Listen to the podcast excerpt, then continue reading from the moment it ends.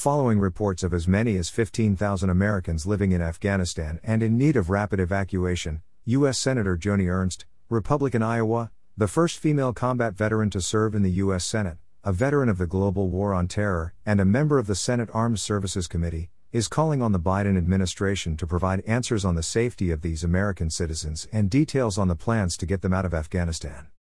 In a letter to both the Secretaries of State and Defense, Senator Ernst writes The United States is responsible for evacuating every single American from Afghanistan safely in the days and weeks ahead.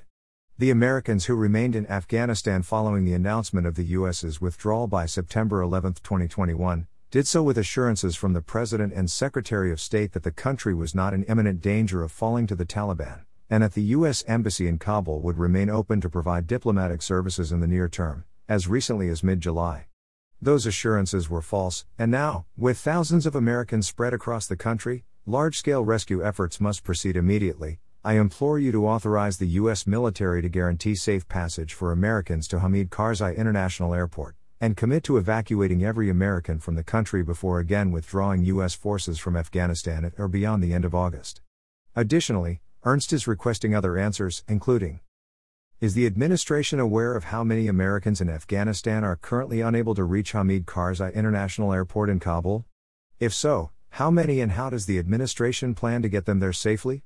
If Americans are left to find their own way to Hamid Karzai International Airport, how should they approach Taliban controlled checkpoints surrounding the airport?